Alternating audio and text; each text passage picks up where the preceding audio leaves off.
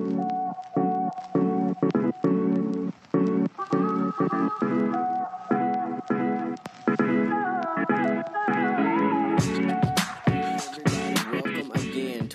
another week and another episode of Scriptures Revealed. And I believe that the Scriptures are being just that to all of us. The Scriptures are being revealed. And we are excited about what God is revealing to us. We are excited about what is unfolding before us as we have taken this journey through the book of Ephesians. And guess what? We are actually going to conclude chapter one this week. I know it has been a journey, um, but we are finally concluding concluding chapter one, and we're going to get through these verses, unlock some treasures and some riches that are found within them, and we are going to let the word of the Lord continue to explode in our hearts, explode in our minds, and cause a transformation in, even in our intellects. And so we are excited about the word of the Lord. Now let's briefly uh, recap some things real briefly as we conclude this chapter. We embarked on the uh, book of Ephesians learning that uh, the, the, book actually begins in the book of Acts and we learned that uh, Paul went and he plowed in, in the city of Ephesus and he began to build, establish and strengthen this church. We then move over into the book of Ephesians and we see where uh, he begins to lay the groundwork and unfold to us that he is a commissioner in the nation of Jesus Christ. So in other words, what we call commissioners in the kingdom are apostles. And so he is an apostle in the nation of Jesus Christ. And we have been naturalized into that nation. And we found out that the whole entire Godhead uh, had played a part in naturalizing us into the nation of Jesus Christ. And we learned that the Father had a part. And then we learned the three parts that the Father played. And then we learned about the three parts that uh, Jesus the Son played in naturalizing us us. And then we learned about the work of the Holy Spirit and naturalizing us as citizens in the nation of Jesus Christ. So the Godhead, God the Father, God the Son, God the Holy Spirit had a sevenfold work in naturalizing us into the nation of Jesus Christ. And then we went ahead and learned about the whole intent and the whole core of the gospel is about family. It is about God wanting to create mankind after his image and in his likeness and and make us a part of the royal family. You are not just meant to be some uh, peasant. You are not meant to be a beggar. That's why the Bible says you are more than a conqueror. That's why you are an overcomer. That's why you have been called to rule and to reign. That is why as he is, so are you in this world because you have been made. You have been grafted in. You have been adopted in. You have been inducted into the royal family of the Godhead. And so we learn that is at the heart and the core of our gospel. And then after we realized that we were inducted into the royal family, we began to take a journey through the first apostolic prayer in the book of Ephesians. And it is a marvelous prayer. And we learned also that this prayer is actually, is just an insight into the prayer life of Paul. That Paul doesn't actually give us the full length of all that he prayed for this church. If you look at the scriptures in the Greek, you're going to discover that this is one sentence in the prayer of the apostle apostle Paul. This, these verses, and we learned that through uh, verses 17 through the end of chapter 1. It is really one long sentence. It is a glimpse into the apostolic prayer life of Paul regarding the church in Ephesus. And so we learned that. We learned that the spirit of wisdom and revelation is not given to us so that we can seem great and we can seem so wonderful and we can seem so awesome. No, it was given to us to take us into the depth of the mind of God and take us into the intellect of God. And so that realm is called the Jesus realm. And we unlock that and we unlock the wonders of God and we unlock the depths and the mysteries and the splendor of our God. And we uh, uh took a journey into that. And this week, we are going to conclude this prayer, unlock the riches and the wealth that is invested in a part of the prayer that the apostle Paul prayed. So I want to re- reread some verses that we've um, went over already so that we can jump into where we're actually going to start in, which is verse 19. We're going to cover verses 19 through 23 today. So I hope you guys are ready. Hope you guys are locked in and ready to go on this journey with me. But we're going to actually start in verse 16, just to back it up. It says, uh, Cease not to give thanks for you, making mention of you in my prayers, that the God of our Lord Jesus Christ, the Father of glory, may give unto you the spirit of wisdom and revelation in the knowledge of him, the eyes of your understanding being enlightened, that ye may know what is the hope of his calling, and what the riches of the glory of his inheritance in the saints. Watch this verse 19. And what is the exceeding greatness of his power to usward who believe, according to the working of his mighty power, which he wrought in Christ when he raised him from the dead and set him at his own right hand in the heavenly places, far above all principality and power and might and dominion and every name that is named, not only in this world, but also in that which is to come, and hath put all things under his feet and gave him to be the head over all things to the church church, which is his body, the fullness of him that filleth all in all. Now there is a lot to unpack in these verses and we are going to get to work.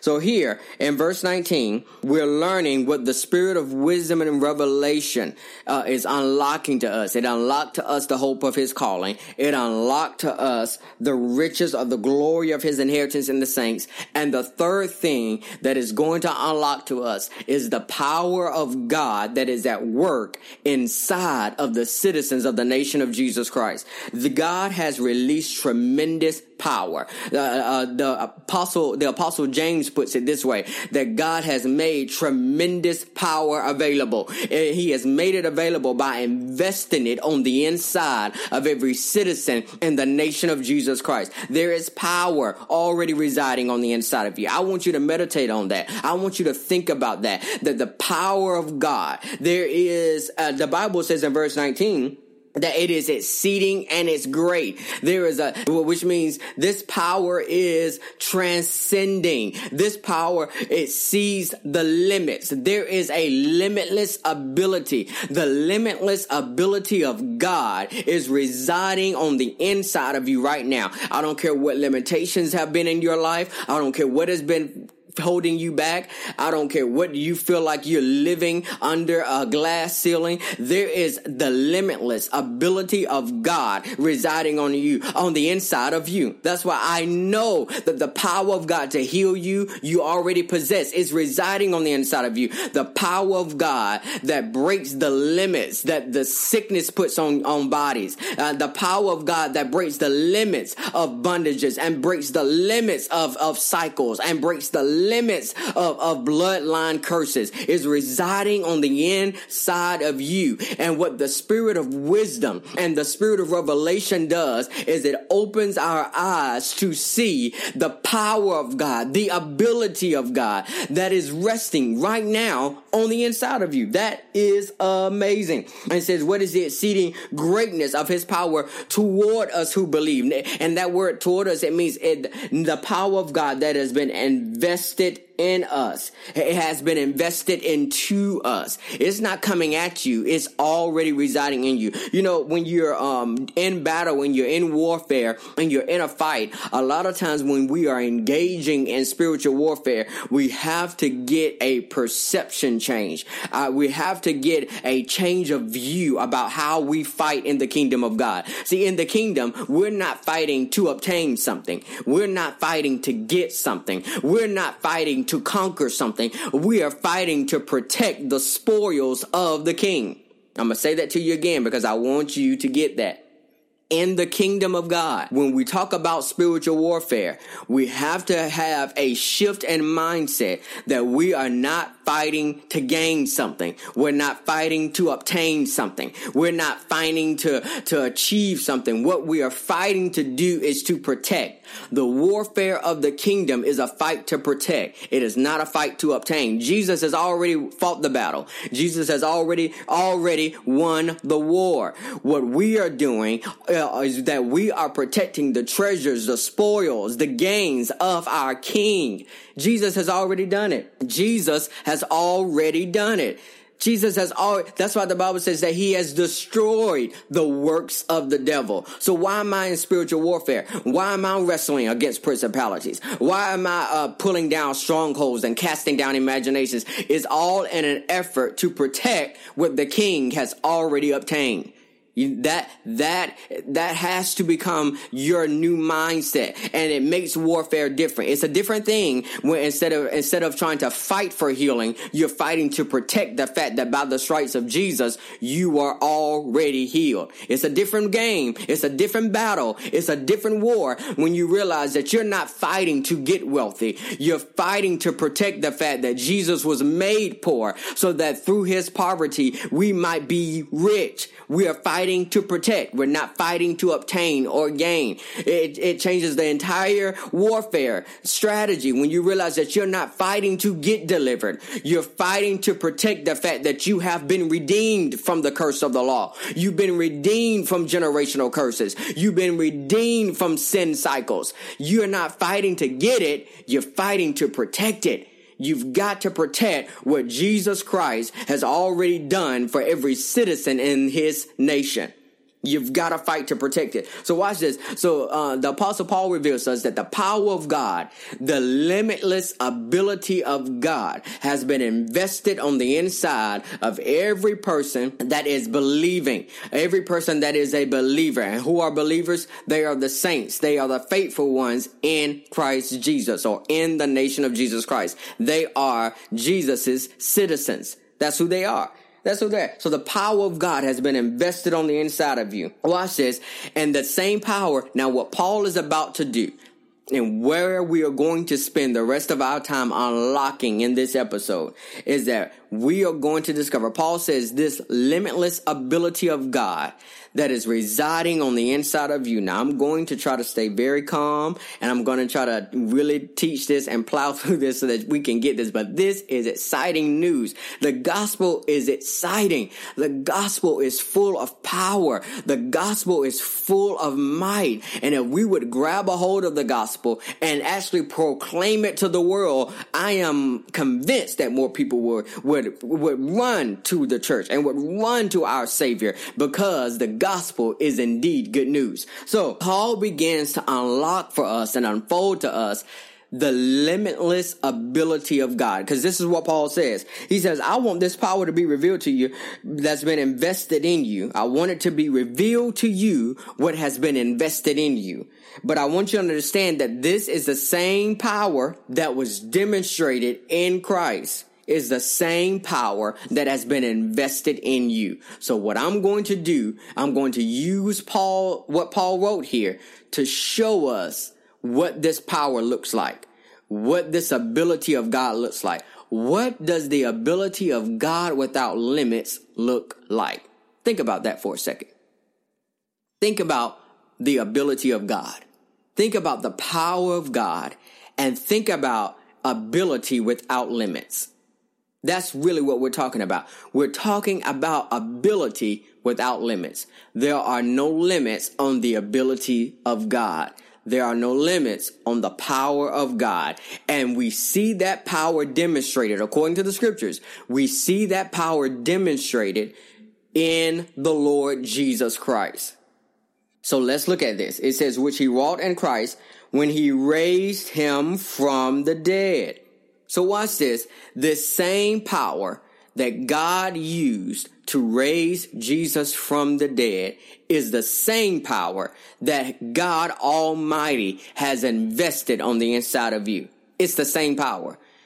I want you to understand that the resurrection of the Lord Jesus Christ is the very center and the core of Christianity. It is at the core of what we believe. Without the resurrection of Jesus Christ, we have no Christianity. Without the resurrection of Jesus Christ, we cannot be naturalized into his nation without the resurrection.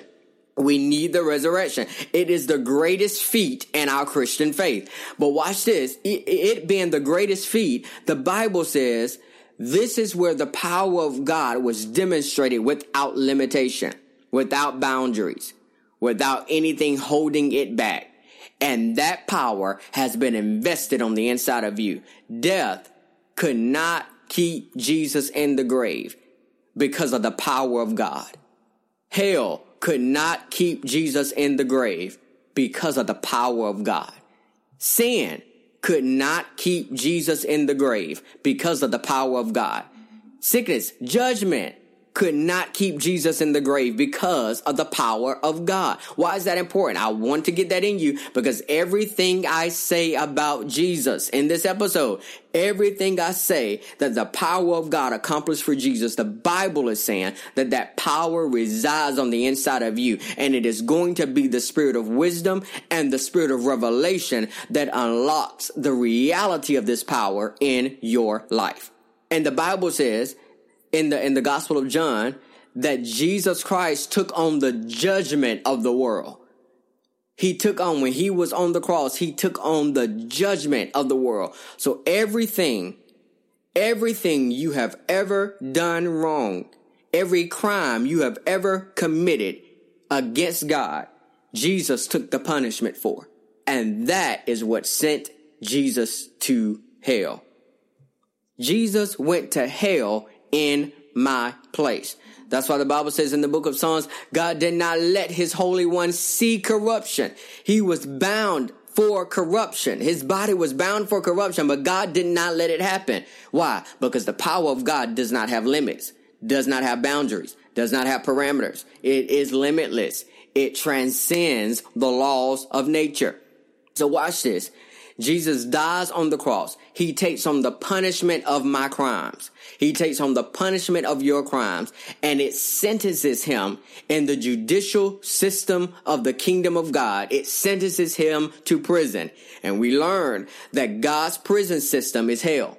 God's prison system is hell. And so Jesus is punished. He's penalized. He's condemned for my crimes in his kingdom and your crimes in his kingdom. And so he is sent to the penitentiary. But watch this. The power is so limitless that it superseded the judgments against Jesus. I mean, when you, when you get a hold of this, this is going to make you shout. It's going to make you happy. It's going to make you grateful for your savior, grateful for the gospel, grateful for the fact that you are part of this nation called Jesus Christ. Your judgment was not powerful enough to keep Jesus in jail. your judgments, your condemnations, your, the penalties for your sins were not enough against the power of God. That's why the Bible says it was the power of God that raised Jesus from the dead. And it is that same power that has been invested in you. That means any, any crime you've committed in God's kingdom is no match for the power of God to liberate you from the shame and the guilt and the condemnation and the penalty and the stain and the defilement of your crimes. The power of God has been given to you to cause you to be raised from the dead because it's the same power. Remember that. He says this power is invested in you and it's the same power he worked in Jesus to get him out of the grave. What did it take to get Jesus out of the grave? What did it take to raise Jesus from the dead? It took the power of God. And the power of God had to fight against judgment. It had to fight against sin. It had to fight against sickness. It had to fight against uh, the condemnation. It had to fight against shame. It had to fight against your generational curses. It had to fight against every word curse spoken over you. It had to fight against every bloodline curse in your in your family. It had to fight against every covenant you made with death. It had to fight against hell. It had to fight against the grave. And that power has been invested on the inside of you. So let's keep reading because it gets, it gets better. It gets better. It says, which he walked in Christ when he raised him from the dead and sat him at his own right hand in the heavenly places. Or in other words, it sat him at his own right hand among the celestial ones or among the angels. It said this power, it just didn't get Jesus out of the grave. It didn't just restore his life. It didn't just give him another chance. See, the power of God in you, it just didn't raise you from the dead. It didn't just give you a second chance. It didn't give you a chance to redo your life. No, it, it rose you from the dead and then it set you at the right hand of God in Christ. Because the Bible says in the book of Colossians that our life is hidden in Christ, in God, and Christ is seated at the right hand. He's seated at the right hand of God. He's seated in a place of honor. God didn't just give you a second chance. He gave you a chance to live in honor. He gave you a chance to live with the majesty and the glory of God shining down upon you. That's why God doesn't just want you to conquer. He wants you to be more than a conqueror. He knows He's called you to triumph in Christ. You are victorious. You are an overcomer and you have been given all of the ability necessary to rule and reign in this life. So watch this. It says he seated him at the right hand of God, far above all principalities. Now, I want to I want us to take a look at this because we're going to look at what Jesus Christ has been set above. He's been set far above. And remember all of these things that is telling us about what God did for Christ. He's giving us something to look at to help us better grab a hold of and better uh, wrap our minds around the fact that this is the same power that has been invested in you. It's the same ability of God. It's the same power. Far above all principality. That word principality are spirit, it means spiritual kings. Spiritual kings. Spiritual kings, okay? I want you to think about that. Spiritual kings, okay? There are spiritual kings. Now let me give you Bible for that. Go over to Job chapter 18 and look at verse 14. 18 and 14 says, His confidence shall be rooted out of his tabernacle, and it shall bring him to the king of terrors. It shall bring him to the king of terrors. The Amplified says, He shall be rooted out of his dwelling place, in which he trusted, and he shall be brought to the king of terrors. And in uh, parentheses, it says death. So we learn here that terror and death is a spiritual king terrors, and death is a principality. It's a principality. It's a king. It is a spiritual king. Let me, the Bible says out of the mouth of two or three witnesses, let a thing be established. So let's go over to Job 41 and 34. Job 41 and 34 to give you another one just to establish it. And Job 41 and 34 says, he beholds all things. He is a king over all the children of pride. He is a king over all the children of pride. So he is the king. And it talks about the spirit of Leviathan here. And so Leviathan is a spiritual king. So in other words, it is a principality. So principalities are spiritual kings. In the spirit world, there are kings. That's why the Bible says in the book of Revelation that Jesus is King of kings and he's Lord of lords. He's not the only king, but he's the King of kings. He is the supreme king. He is the sovereign king, but there are other little kings or other little gods. Even in the Old Testament, when you look at uh, gods in the Old Testament, when you see that word, it's actually demons. Demons because there is no God but Jehovah. I, the prophet Isaiah reveals to us that God searched all of heaven. He searched all of earth. He searched under the earth and could not find anybody like him. Could not find anybody to match him. To not find anybody comparable to him. Because he is the only true God. But there are other little God, little g gods that are demonic. They are demons, but they are principalities and a principality is a spiritual king. Now, back in, in Ephesians, it says that Jesus Christ, he's been raised, the power of God has raised him far above all principalities or all spiritual kings, which means the power of God that is invested on the inside of you is greater than the king of terrors, is greater than the king's, king of death, is greater than the king of pride. No matter what the principality is, you've been invested with the ability of God to conquer it because it's the same power. It's the same power that raised Jesus that wants to raise you up. that wants to raise you up. So yes, Jesus ascended, but so did you. When you believe in him and when you become naturalized into his nation, he's not the only one that gets raised from the dead. You are raised from the dead. You are raised from fear. You are raised from pride. You are raised from terror. You are raised from these principalities, these spiritual kings. You are raised from that because you are in him. You are a part of his nation. So watch this. Far above all principality and power you know what that word power? I wish I had time to really unlock this, but we're to learn more about the, the spiritual hierarchy when we get to chapter six and talk about spiritual warfare. But principality and power, that word power is, is really, these are the political, the, the spiritual political powers. These are demonic forces or, or not just demonic, these are angels and demons that deal with spiritual government. Satan has a hierarchy in his kingdom. God has a hierarchy in his kingdom. He has a government. The Bible says that the government will sit on the shoulders of our Savior.